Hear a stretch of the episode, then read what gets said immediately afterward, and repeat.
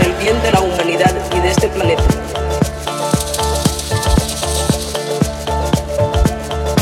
El Copín, caminando con pueblos por su emancipación, ratifica el compromiso de seguir defendiendo el agua, los ríos y nuestros bienes comunes y de la naturaleza.